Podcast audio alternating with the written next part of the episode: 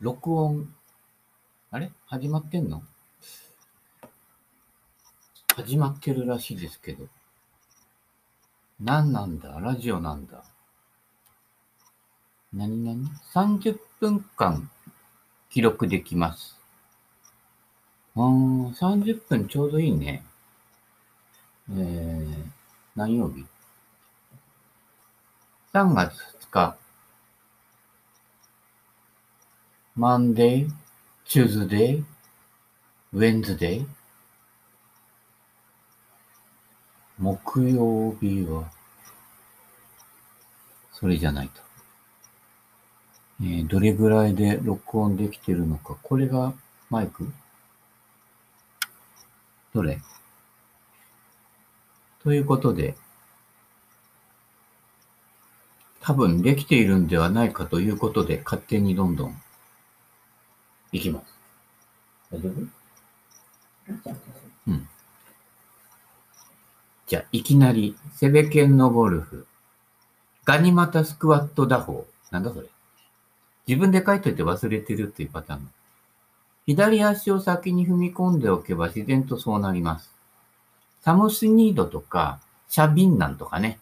はい。わからない人は、YouTube で検索してみてください。しゃがみ込む動きは必要ありません。左足を踏み込んでおけばそれ以上左に流れないのでショットも安定しやすくなります。打ちに行くのではなく抜け道の確保が重要なのです。そうですね。あの、右、右ポンと乗っといて、右足一本で立って、で、今度左足を踏み込んで、えー、ヤシドラさんがやっていたまたぎというやつですね。はい。ヤシドラさん誰？みたいな感じですけどね。まあまあ、これは内輪でやってるような感じですのでね。はい。ガニ股。大事です。はい。えー腰を動かせたの、ダウンスイングの指導がどどうでかこうでかっていうよりかはね、あの、かま、アドレスで構えた位置に左は膝を戻せばいいわけですから、えーまあ、大抵誰でもできるんだけど、まあ、肝心なのはそのタイミングで、大抵の人は遅いんですよね。ええで、あと、振り下ろしながら左足も回っちゃうみたいな動きになるので、そうすると安定しないと。はい。踏み込んどいて、左足、あとね、左腕もそうなんだけど、止め腕なんですよね。左サイドに外れないっていうね。左サイドに外れないからその場でターンができるっていう流れです。はい。簡単な理屈ですね。はい。えー、徳ちゃんもセベケンさんの説明わかりやすいって言ってました。誰よりとは聞かなかったけど、えータブーが多いんで、あのね、P が多いんでね、えー昔からラジオ放送は言ってはいけないことをちょっと言っても大丈夫っていうね、えーテレビはね、意外と規制がね、えうるさくてね、えーダメですけどね、えーテレビだからつまんないですよね。はい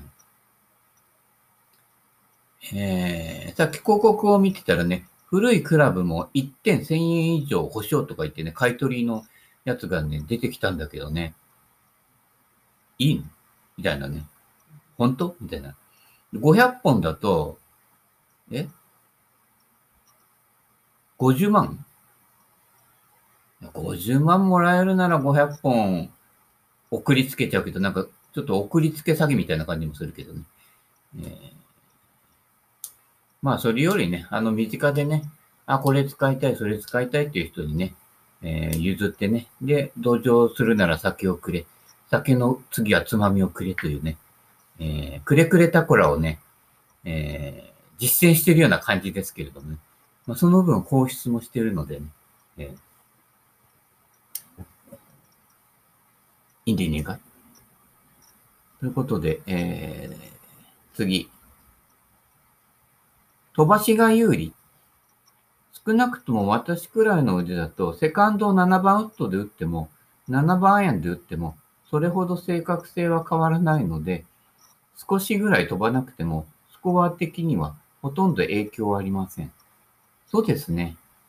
えーセベでフロントでやっても、えーブルーティーでもやっても、まあ、ほぼほぼ変わんないっっていうかね、黒からやっても、まあ黒からやるとね、池越えないところからあるあるから、そういうところはしんどいけど、じゃあスコアガタンと落ちるかっていうと、あんまり影響ないんだよね。結局パーオンできないから、3打目がどうか。あとその後がね、俺の場合3パットしないかどうかみたいなことで決まってくるので、ほとんど影響がないというね、えー、いいんだか悪いんだかよくわからんけれどもね。で、そこで変わらない風になるには、小物がね、小物がやっぱり卒があると、そこで叩く距離の長さじゃなくて、100ヤード以内で決まってくるっていうところがあってね。昨日も徳ちゃんと待っててね、意外とね、セベケンさんうまいじゃないみたいな感じのね、チップインバーディーとかね、えー、ちょこちょこ出てね、あの、時々うまくなるんだよってね。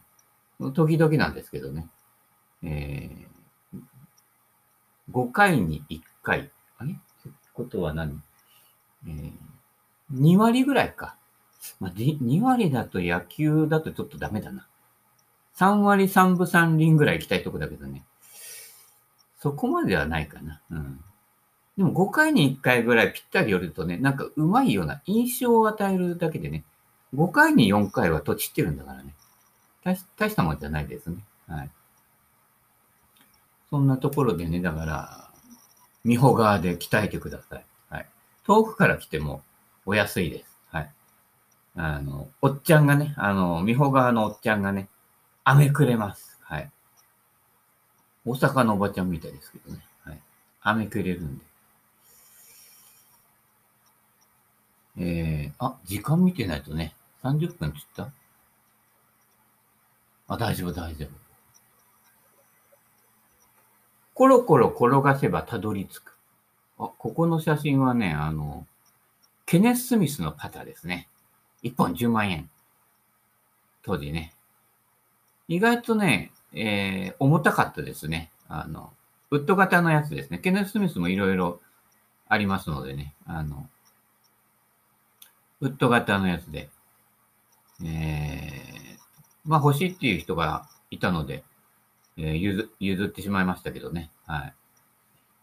もうね、あの、やっぱ使ってなんぼですので、えー、一人でね、そんなにいっぱい使い切れないので、何回か使うとね、はい。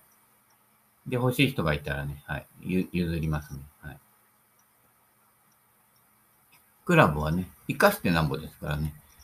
ケネス・スミスとかヒッコリだからって言って、飾っといてもね、生き生きしてこないわけですよ。はい。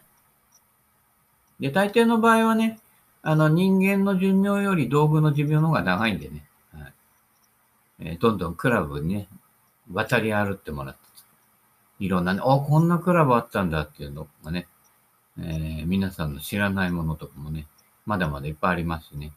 実際使ってみると印象、最初のね、あの、持っている印象とね、かなり違ったりするものもかなり多いですね。はい。そういうところも面白いというね。昨日もね、徳ちゃんね、アイアンナイスショットしたら気持ちいいとか言ってましたね。これハゲグループ脱会かみたいなね。波紋かみたいなね。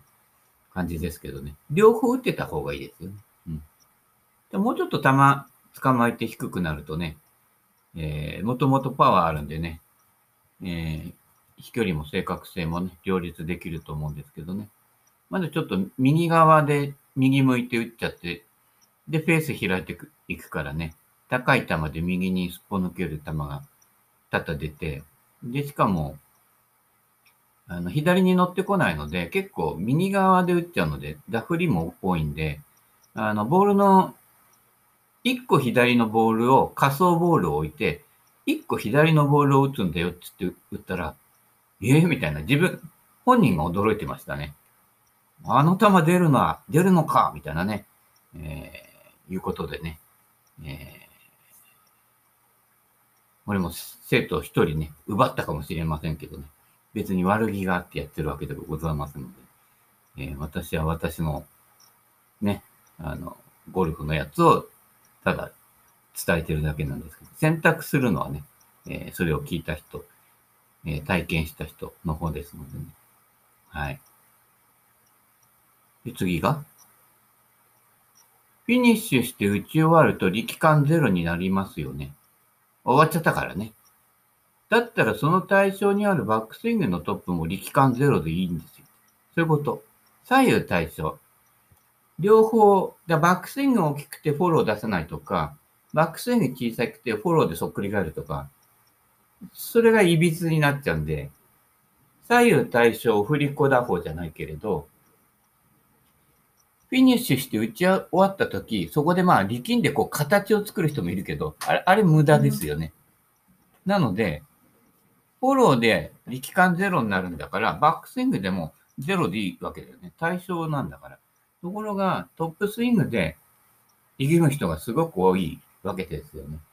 もうそれで、こう、すべてのそこまでがおじゃんになるというね、えー、ことになるんでね、えー、左右対称、右でどうなってる、左でどうなってる？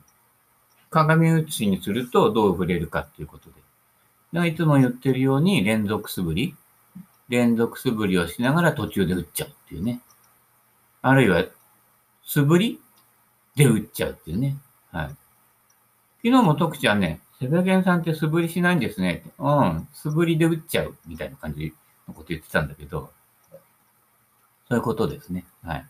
素振り素振りで本番になるとね、素振りと本番違うんですよ。だったら素振りで打っちゃえよ、みたいな。本番がないっていうね。あと練習、練習本コースで、練習は練習で、コースが本番って思ってる人も多いんだけど、コース回る機会が少ないと、当然そういう形になっちゃうんだけど、コースを練習場にしなきゃダメです。だから一回ず、一回交互で、スコアをつけないラウンドを一回やって、で、スコアをつけるラウンドを次やってっていうのを交互にやってって、あの、回ずつ変えていくっていうのもいいですね。あの、練習場の練習よりずっと効果的ですよ。はい。で、そのコースで練習して、ああと思ったのを練習場で繰り返してやらないと、生きた練習にならない。コースから逆算する練習じゃないとね。だからよくコース行った後練習してる人は上手くなるっていうのはそういうことですね。はい。でもコース行った後ね、疲れてるしね、渋滞で帰ってきてからね、また練習場行くっていうのもね、疲れるから、交互にやればいいわけですよ。だから練習やって、コースが本番でっていうその定番の図式をね、えー、一回捨ててみるというね。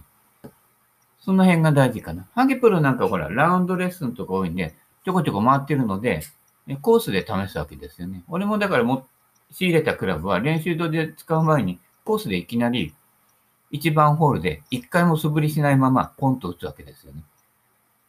そんで出た球がそのクラブの特徴ですよね。自分が先入観なしに、合わせることなしに、ポンって出た球。で練習場でこう振って、あ、このクラブは右行きやすいな、左行きやすいなとかさ、言いながらシダ検証やるけど、それだと合わせられちゃうので、うまく打てちゃうんだよね。うん。なので、先入観なしにいきなりポンって振ってみるっていうのも、ね、できればコースでっていうのもね、大事ですよね。大体俺いつもあの仕入れたクラブそのままポンってコース持ってって使うので、最初の3ホールは、合わせですね、はい。だからもう最初の3ホールはダボダボ取りぐらいでいいかなっていうね。最初からそういう感じでいるのでね。はい、意外と最初からピぴったり来るやつもあるんでね。そうすると、あ、なかなかこう、マッチングしてるなと。はいいうことですね。で、合わないときはね、マイッチングっていう感じになると思うんですけどね。えー、そうですね。まだ時間ありますね。はい。下手なゴルファーほど七色の変化球をマスターしていて、上手な人ほどつまらないワンパターンでプレイしているものです。そうね、不動産のアプローチとかも、味気ないようなあの、ピッチエンドランばっかりでね、吉郎さんみたいな戻しとかね、不動産やらないからね。はい。で、青木さんみたいに5番アイアンで転がしとかもあまりやらないしね。えー、もうワンパターン、超ワンパターンだけど、ね、年間、あれ？最高10勝ぐらいしたんだっけ？年間で。もう最高に強いわけですよ。うん。で、めっちゃ軽いクラブね。あれ B バランスぐらいなのかな？使ってたみたいだしね。逆に、下手なゴルファーって、要はあの、球筋ね、打ち分けると上級者って言ってるけど、あの、練習場のおじさん見てると、あの、普通に七色の変化球打ち分けてますよね。まあ、トップ、ダフリ、シャンク、ね、チーピン、押し出し、ね、えー、天ぷら、いろいろ出しますけどね。そっちの方がね、インテンショナルに打つののがね、難しいんじゃないかっていうね。プロより上手いと思うんですよ、やっぱりね。で、それでね、コース行くとそこそこのスコアで回ってきちゃうからね。またすごいよね。絶対アマチュアの方がね、プロよりね、テクニック使ってると思いますよ。で、急に仕入れたね、なんとか打法なんてね、急にやってみたりしてね。大したもんですよね。はい。まあ、ただ、意図してそれが使えないという、ね。そこが違うところですよね。はい。昨日もね、あの、フックじゃないと寄せられないホールとかがあったので、あの、ここのとこね、左からね、回してくる球ばっかりだったので、思ってるほどね、あの、フックしない。あの、スライス癖がついてんだけどね。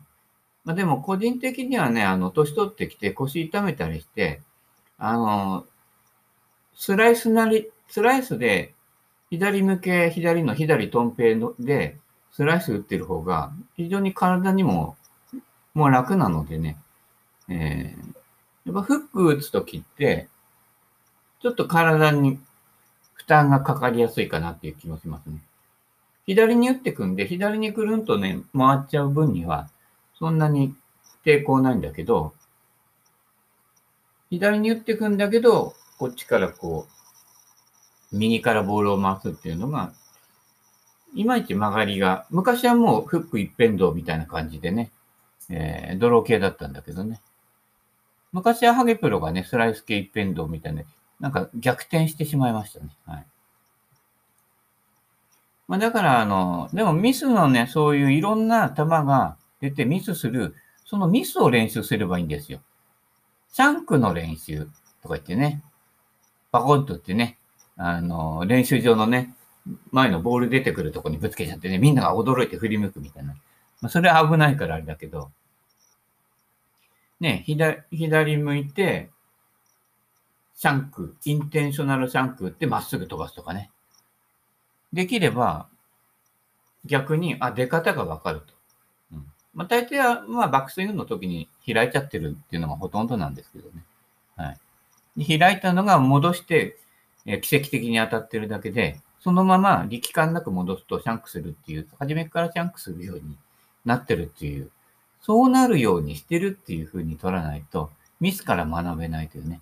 ねミスショットをしたからといって、それに対症療法で、ね、風邪薬飲んで何飲んでとかね、何が病気だと何って、対症療法しちゃうと症状を消しちゃうので、風邪ひいてね、アリナミン飲んで元気になって飛び回られたら困るわけですよね。